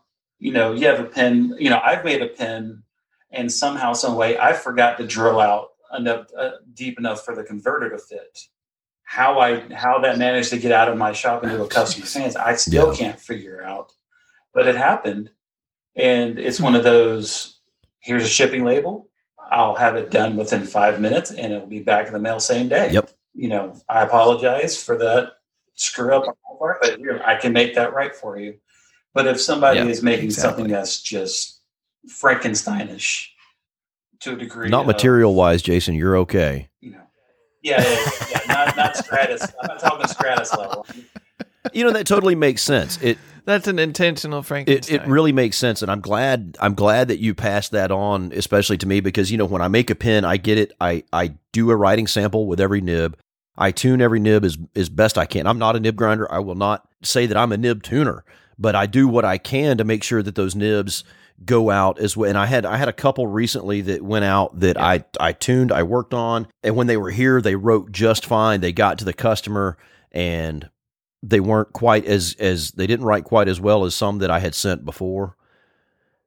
Oh, and first off, that's going to happen. We all know that there's going to be little inconsistencies sometimes. There's these are handmade products to a point. You know, there's going to be intricacies about them and everything. But I said, well, let me tune two more and I'll send them to you. I- I'll fix that problem. I'm not going to sit here and go, well, you did something to it because when it left my shop, it was just fine. You know, that's not my style. And like you said, send it send it to me. I'll fix it. We'll get it back out to you. And that's a it's a great way to be about it. I, I- and I had a good example at a show. Person bought a pin on Friday. Where it's you know because when I when I'm during the shows, pray we have show seasons Yes. again soon. This Seriously. you know, safe, but soon. Yes. Um, I had a customer buy a pen on a Friday, and I will tune their pen. I'll ink it up fully because usually I have a you know, like like you saw, Brad. I have all my different inks with me at Yep. shows. We'll pick an ink, we'll ink it up fully, fill that converter up. You can use it for the weekend. And uh, they brought it back on Sunday saying, "I man, I've been messing with this thing, and for whatever reason, it keeps skipping and hard starting, and it worked perfectly for the first, you know, 30 minutes. And then after that, I don't know exactly what happened. I said, Well, what paper were you using? Uh, they told me the paper, and uh, it was a Clairefontaine paper. I cannot remember the uh, what, what exact uh, notebook it was, but I knew it was prone to getting fibers inside the nib tines. Yep. So I just took a brass shim, shimmed it through there, flossed the tines, it had, and sure enough, it had a bunch of gunk from the paper in there. And sure enough, they wrote fine for the rest of the day. And, you know, I get emails from them. Uh, either they want to just catch up or order something and they'll bring up that moment. Yep. You know, and it's the it's those little things that we do that make a big difference whether we realize And you're not going to get that kind of service. You're going to get that kind of service from a handmade, bespoke pen maker. You, you know, uh, uh, you know, you're not going to get that level of service from a giant corporation Oh heck no. that that Right. that just ships it out, and that's the last time they want to deal with it. You know, some of them are good about fixing problems. they pull a box off a shelf and put Right. a shi- uh, in another box with a shipping label. They don't inspect it Yeah. per se. Um, you have retailers like uh, Dan Okay, Smith yeah, of Nibsmith. Yep. You know, he physically will look at every nib before it leaves his door and make sure it is Yeah. optimal. You know, and that's a level of service that is why he is as popular and is, has the business Exactly. does. Because people can feel safe. and how many how many corporate and I'm not I'm not bagging on the corporate pens. I'm not bagging on that at all. But how many of those have you gotten in the past that have a writing sample in them, or Oh, or a card, a certificate of authenticity that was handwritten with the pen that you're being sent, or something like that? It doesn't yeah, happen, usually it's been with like a ballpoint. Yeah. right? The last one was with a ballpoint. or it's just or it's or it's just laser printed on a printer. I mean, you know, it's just Yeah. or you know, unless you have ordered one from a company that has a nibmeister there that will go through and work on the nib or something, and you paid extra for that, you're not going to get that as much as you would with the handmade makers. Uh, you know, I keep right here. This is it's normally in my shop, but I, I've got it in here right now. This is the pen that I made that day in June of Yep. that I came up, and this was the the first pen I'd ever made, and it still got the ink. I think it's still inked up with the same ink we put in it. I haven't, you know, I just I don't write with it. I don't want to tear it up. I don't want to damage it. But it's the it's the pen that my first model was based on, and I keep that for inspiration. I try to, you know, I always have it right here in front of me. I either in the shop or you know here for the time being. And I will say, you were one of the more prepared uh, students, Nerd. quote unquote, that came you had you had diagrams, you had drawings, you had all these, you know, ideas of where you wanted to go. So it helped me tailor you know what I needed. You know, to and, and it, it was one of those things where I at least tested the temperature of the water before I jumped in the deep end. I, it, you know, it, it, I didn't know how deep the water was, but I knew how cold it was. water, I knew though. I knew what temperature it was at least. And, Surprise. and, you know, thank goodness because you know we've had even you know, I know Jason. I think you've had some people reach out to you. I've had a couple of people reach out to me as well. Some of the makers that are getting popular right now have reached out to to to newer makers like myself and said, "Hey, how do you do this? How are you doing this? How are you?" And and, and I'm getting to pass the knowledge on that you passed on to me to those new people. And I think there's a there's a there's a cycle to it. And and I don't and I, I I think Jason, you share the same kind of mentality I do about this. That I don't look at at you know Jonathan and me and Jason and Greg and Eric and all and Sean and all these guys as being in competition with each other right. because Right. we all do what we do. And if you want if you want this particular thing, you go to Jonathan. If you want this particular thing, you go to Jason. Um, you know, and it, people know where to go for things. We even recommend each other to customers all the time. Yeah, I'll give you all my window Right, right. like I say, if we get an ink window request, they send them somewhere else. But you know, it's it's one of those things to where you know if Jonathan's selling pins and Jason's selling pins and Eric's selling selling, uh, selling pins and Ryan's selling pins, that means pins are being sold. That means there's a market. You Exactly. And Yeah. so it's not as much a competition as it is a community. And that's one of the things that I like about this pin world the most is that I'd say 98% of the makers that I have talked to, we are a community. Yeah. We get in beefs with each other. Everybody knows that. And we'll have arguments and we'll spat about this or that. But a lot of the times we'll be like, okay, cool. We need to get along. We need to have a good community because we need to have that that conversation, that that back and forth, that innovation is not going to be made if we all just stagnate and put ourselves on an island somewhere. You know, we're gonna push our, we're gonna push each other to now. Now this is not necessarily say one up the next Yeah. guy in line, but you know we're gonna want to. it's like Jason. Jason makes a pin out of ten pieces or fifteen pieces of material. I'm going to find a way to make one out of one where I don't have to cut it at all. You know, that's. you know, I, I'm going to start making dip pins instead. You know, so you know, it, and that's where a lot of the because we'll see. I'll see something that somebody put on Instagram, and I'm like, "Dang man, how did they do that?" And that Yeah. leads me to coming up with a new design. It's not a copy. Yep. I'm not going to copy it. And I'll say this right now: I will never intentionally copy anybody's work if it, it Correct. there's only so many things you can do with a round piece of acrylic or a round piece of plastic. But you know, it, it- Jason put something up, Jonathan put something up, somebody put something up new, and I'm like, holy crap! I'm going to go to the shop and I'm going to tinker, And make your version of it. and then I'm going to come up with something that's Yeah. my version Mhm. of that. So that drives innovation. So if one of us comes up with something new and innovative, that means other people are going to come up, and somebody's going to take it a step further. Right. Oh yeah, easily. And, there, and there's a world of makers out there that we haven't even discovered yet. Yeah.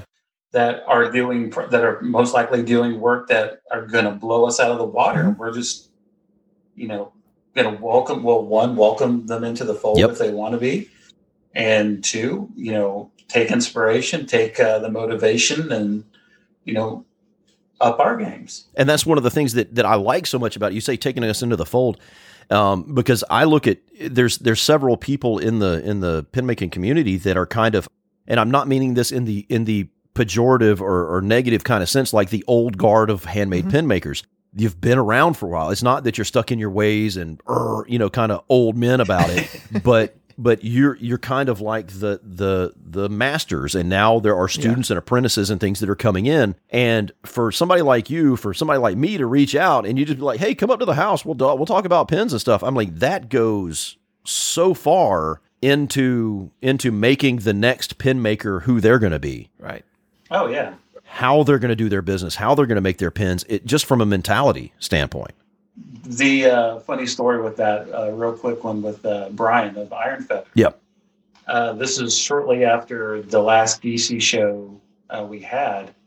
I get an email from him saying, "Hey, I see you're in South Carolina." He goes, "I." He says, "I'm in Aiken.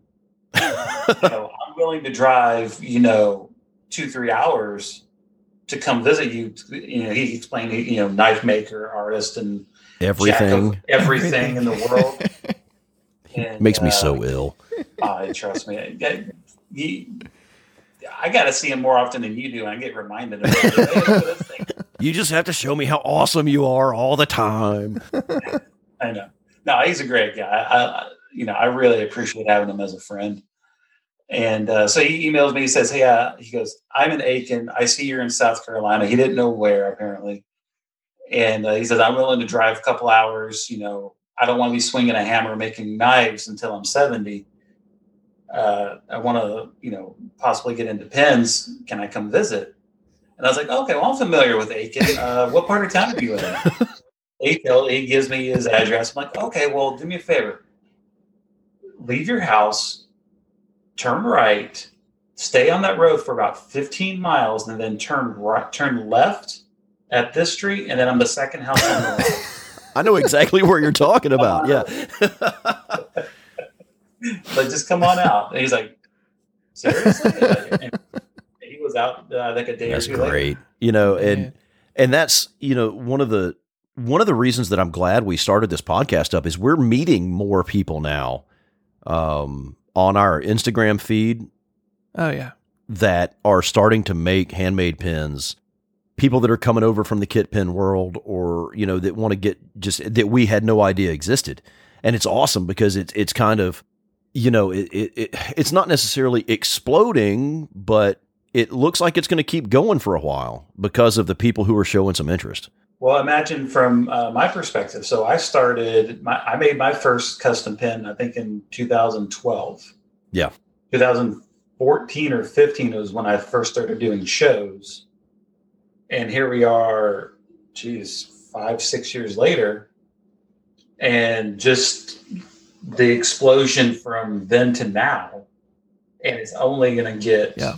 bigger from there Yeah, you know my curious my curiosity goes into okay what will the market how well will this market hold and to what degree do we start seeing a limitation of um what's the what's best way what's the best way to put it? Um how how much further outside the box do we all need to get from one another to maintain that uh, status you're at right now? Yeah, because say the next guy who comes down the the pipeline is going to be doing 15 uh, piece pins as a standard model. Yeah. you know what's that going to do for jason? Jason's going to be you know asking for handouts I, I just might hand off the baton actually. He's going to put 17 pieces in his next pin, is what he's going to Yeah. do. um, Yeah, and you know that that but that's also going to push us to innovate and stay ahead of the game if we can. Yeah. yeah, and, uh, like the the one conversation we had uh, just before started recording where um, the biggest limitation we all that that e- that puts all of us on that equal playing field is the nib Yep. Yeah. because there's only a handful of available nibs to makers Yep. a- a- as far as being at a affordable level. Um, True. Now, if we were doing, you know, five to a thousand dollar, you know, major art pens of some sort, whether silver work, urushi, or whatnot, and we are buying a Sailor pen just for the nib, you know, Yeah. just you know, I'm just talking in, in general terms of that. Unless there's somebody out there that's doing things of that nature, we're always going to have that playing that level playing field as far as the nib goes. Yep. And it's what we can do with it from there that's really going to elevate or stagnate, so to speak. And you know, and and a lot of that goes into our customers too. Uh, Oh, definitely. the customers learning and another good reason for this podcast is the customers and the listeners they get to learn more about what we do and more of the behind the scenes Yeah. And, you know, I've got customers that have bought 10 or 11 pins from me. You've got customers that buy from you, from you, from you, Jason, the same way. We all have our, our people that, Yeah. that like our pins a little bit better than somebody else's. And that's awesome because we're always going to have those customers and we're each going to have those people. Yeah, yeah. I mean, everybody has a different model that fits fits Yeah. somebody's hand just right, and that you know, once they find that person, that's who they're going to go with. I have a customer right now that you know, I'm not going to name any names, and you know, things like that. But he essentially will just send me a check for X amount of zeros, and he just says, you know, make however many pins it takes to fill up this dollar amount for this year. You know what I like. I'm excited to see what you That's awesome. And you know, the words, Wow. like I said, the, the words artistic freedom are my favorite two words. In the. Exactly. I'll just make you one pin. It's the size of a Louisville Slugger, and we'll just call it even. well, that's awesome, and you know, and it's glad that we're that that even the newer guys like like me I, and Jason. I'm not going to consider you one of the newer guys. You've been doing this a lot longer than I have. I'm Come on, I've never even heard of this guy, Jason Miller. Did, where did Neal come from? I'm, I'm, I'm joking. can't find Jason Neal in the in the phone book. Um, you know it. Uh, you know, and I'm You still use that phone book, I'm at least I still know what one is, right? right? um, you know, I I'm the newest person in this world out of the three of us, and you know, and now that that I'm even having a chance to pass on some of that knowledge, it's it's just outstanding, and and I hope I hope it continues for for a very very very long time. Well, it's interesting though, is like in the grand scheme of you look at this part of the community, everyone is still pretty young in the journey. Like not young age wise necessarily, but young like in the the journey of it, like the exploration of the craft. Yeah, I look at some of these guys that you know, I thought, oh, they must have been doing this twenty years. And you're like, oh no, they started like eight years ago. And you're like, what?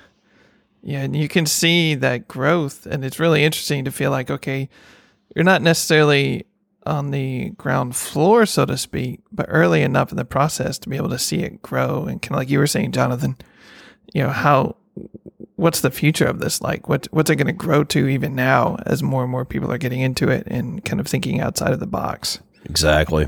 especially uh, because you take a lot of the materials that are used in the kit pin side of things, and a lot of them are not translatable for custom work, but there are some that Yeah. will be. And just imagine if those material makers take that step into the bespoke world, the kinds of things that they're going to be able to do Oh, yeah. you know, Right. to to offer and such. You know, whether they offer it to, for sale to other makers or not, you know, that's that's neither here nor there. Um, there is uh, one prime example. Uh, I'll have to find a photo for you guys to put in the show notes. Um, his name is John Yu. Uh, he's out of uh, Illinois, I believe, and he has been making uh, pheasant feather blanks for over a decade Wow. um, Wow. taking pheasant feathers or duck feathers and overlaying them on the brass tubes, casting in clear acrylic, Mhm. and using them for the kit pins. Well, I had a customer who, you know, wanted a bespoke pen, and he was talking about it was a I think it was a gift for his father. He was an avid uh, duck hunter, and he wanted to know if there was any way to incorporate that. So I got a hold of John, and I sent him. I had to specially turn the pen body and cap to make it all work. But he basically inlaid feathers inside Wow. the cap and body for me, and not use, not using brass tubes. And then I had to take I had to do my part and figure out a way to cast it or encapsulate it in the resin, and it came out absolutely gorgeous. Wow. but it was the you know it would take a lot more trial and error to make that a an everyday offering. Yeah, You know, you know, yeah. for for being a one-off type type deal it was perfect. Um, i dabble with airbrush work from time to time. I have two pins right now that you know i need to finish that i've been wanting to do this custom uh, candy uh, paint job on for years and i'm just got to get off my butt and actually do it. you, you you could. I think you have an excuse. You're busy. Busy, and I'm getting over some uh, some bumps in the road. We'll Yeah. call it. right. 2020 was not good for a lot of people. No. Was horrible for me. Yeah. Especially not good for you. Productivity Yeah. goes. You know, and, and especially when you have 15 irons and in seven fires, that doesn't, you know, that doesn't help. Yeah, I mean, my traditional workday, it's you know 18 hours Jeez. easy, and that's not and that's not even getting to the administrative side of things, Yep. the emails and the things that which I will perfectly admit I am the worst with emails. I'm trying my best, but it's so hard to sit at a computer knowing how big my backlog is to get to Yep. and I want to get you know, I want to get to the people who have already been waiting, Yeah. you know, a year or more. So it's just, you know, it's a lot of stuff to juggle and it's grown to the point where it's almost too big for one person. Yeah. And my wife keeps telling me, you know, expand, expand, expand. I'm like, I don't, I can teach somebody, obviously. I mean, Brad's living proof. I don't know if I can teach somebody to do things exactly the way I do. Yeah. I've tried.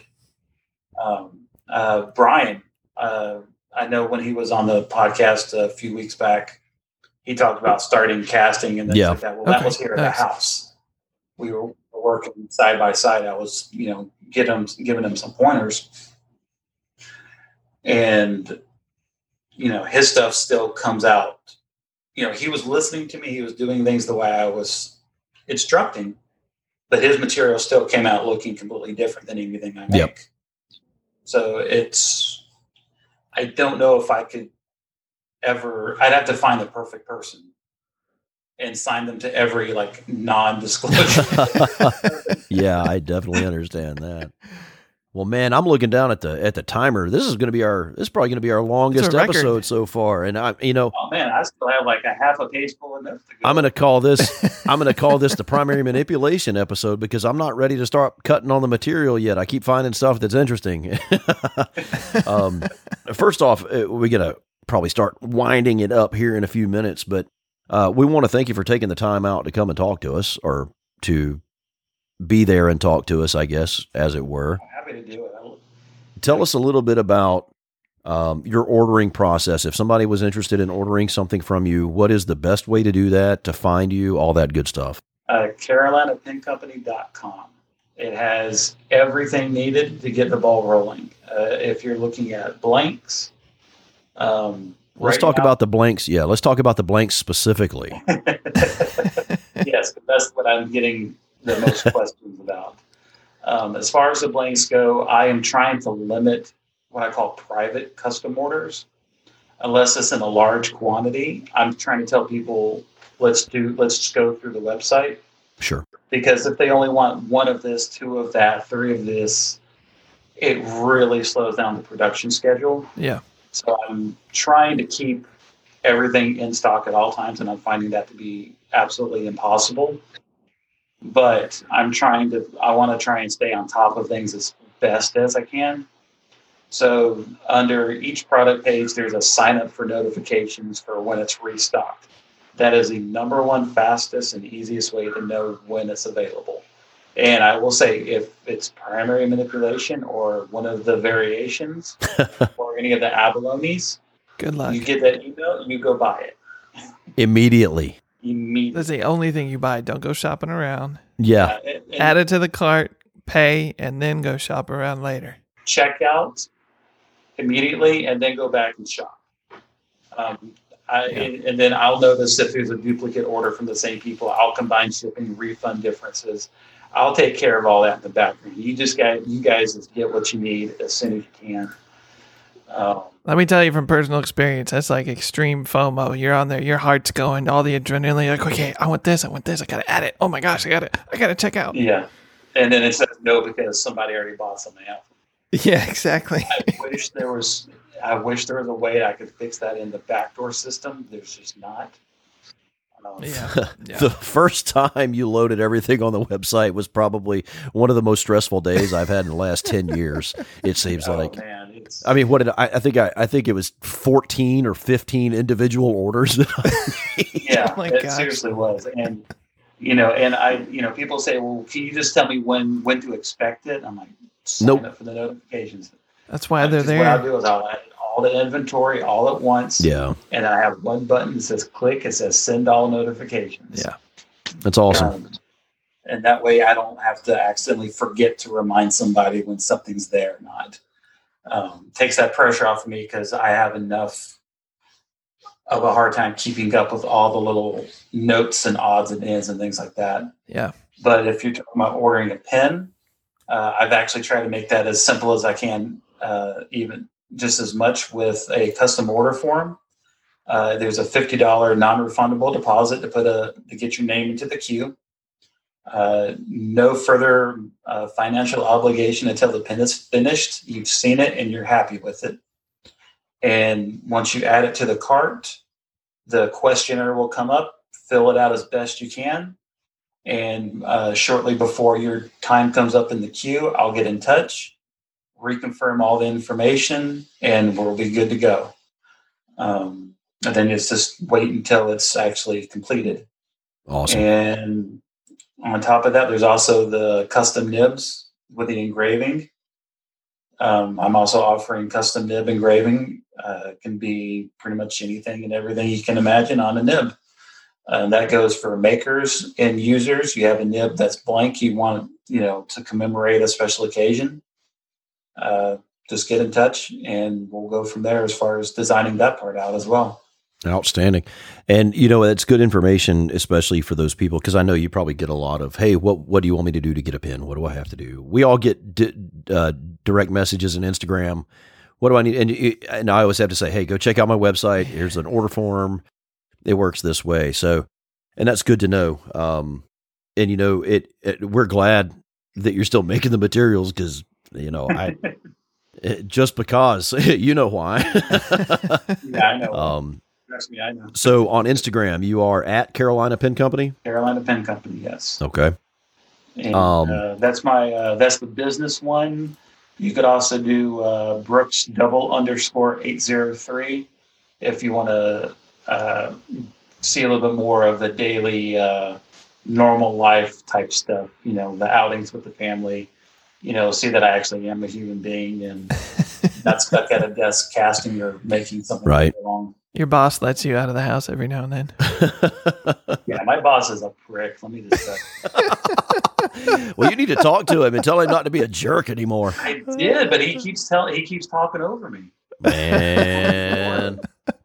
Well, Jason, go ahead and Oh, tell man. everybody how we can find your work. So on Instagram, I've actually tried to make it a little simpler now. Um, I just updated my website, as many of you've seen. Uh, but Instagram is Jason Neal Penworks, and then my website is also jasonnealpenworks.com. Uh, the email still working on that, so it's jnpenworks at gmail.com. Uh, but kind of like we've been saying, the best way to get in touch with me is through the website. Um, I do have a couple of commission slots left I put up, but they're going quick. So if you're interested, better, um, at least at the time of this recording, I think I have two left for this year. Oh, that's uh, that's uh, that's one quick thing I want to touch on. Um, Yeah, definitely. The uh, the the the wait times, etc. That's important. For the uh, for pins, I'm minimum probably a year. Uh, depends on the pin shows. Pin shows start back Yeah. up. It'll definitely be a year if pin shows don't show up. And as far as uh, you know, stay happy and healthy, uh, that time will probably get get up a lot. You know, be taken care of a lot faster. But Yeah. on my uh, order form, at the very very bottom, it has the time. You know, estimated time for completion, twelve months. And there's a little check mark you have to put on there saying you see that you understand that. So just know going in, if it says a year, it probably will be a year. I will do. I always do my best to make it as soon as possible, but just know. so if you're on the fence, you better just jump off the fence. Because if you wait until a year, it's going to be another year. Right. And and I'll blatantly admit I stole that one from you. I put that I put that on my order form as well. I agree to the turnaround time. See, I just I just put on there now that it, it'll be done some point this year. I'm not Yeah, giving yeah. you. Hey. That I used, works I used to. It was it was kind of detrimental. I used to put on my invoices that uh, it might be around this time. Well, then you get stressed out if you're behind, and then you can't do it. So now it's just this Yep. year. That's it. Yeah. Keep Yeah, it simple. and it's you know it's it's great to have. I mean, it's a good problem to have, Oh, for sure. yeah. but it's still you know that added pressure. Yep. Yeah. It's just you know if you need to be able to concentrate and do your best work, you don't need to worry about the five more you got to do the Yep. next day. Or the Yeah, next- exactly. So it's it's a it's a good way to do it. So if anybody's interested in anything from the Mythic Pen Company, uh, you can find me on Instagram at Mythic Pens. My email address is info, I-N-F-O, at mythicpens.com. Address or the website address is also mythicpens.com. I have a pin models page, and down at the bottom of that page is a custom order form. Just click on that form and fill it out. Send me an email if you have any questions, that sort of thing, we'll get it worked out. Uh, Jonathan, thanks for taking the time out of your evening to talk with us for a while. I appreciate Thanks, it. Thank man. you guys. And uh, if you're interested in more information about the podcast and where you can find it, uh, we've actually, oh, I cannot forget to mention this. Jason and I have been talking about this for quite a while. We are going to release some information very soon about a sponsorship program, a, a membership program. We don't know which platform we're going to use, whether it's going to be Patreon or something similar. Uh, we're also going to be releasing some infor- information about sponsorship. So if you have a company or if anybody would like to sponsor the podcast, we're not trying to necessarily monetize and make a living off of this podcast. It costs us a certain amount of money every month to run it. Um, and it's a lot of fun for us. We enjoy doing it. If you like hearing it, we'd ask that you, you become a member of, of whatever it is we end up doing. So we're going to release some some some information about that soon, probably via Instagram and our website. Um, we're going to start up a newsletter hopefully soon that we can get that information out that way as well. So keep an ear or an eye out either way for that or, or an ear and an eye out, whatever, uh, for that as well. And you can find us at The Pen Turns on Instagram. You can find us at www.thepenturns.com, or you can email us at thepenturns at gmail.com. You know, luckily, we could only use one iteration of our podcast name because everything else was taken. So, you know, that made it really easy across platforms. So, if you're interested in anything, shoot us an email. Uh, you know, leave us a comment that's one of the best things. I, I love reading reviews. Uh, if you're on Apple Podcasts or whatever platform you use, uh, rate us. Give us a five star rating because we know that's what you want to do deep down inside. Earned it. Yeah, deep down inside, you want to give us the uh, the most outstanding review possible. So for all of us here at the Pen Turns, again, Jonathan, thanks for for speaking with us. It's a great interview. Had a good time. Oh yeah, loved it. Learned a lot. So Jason, you know, what do we say we uh, throw on some outro music and go make some pens? Right on.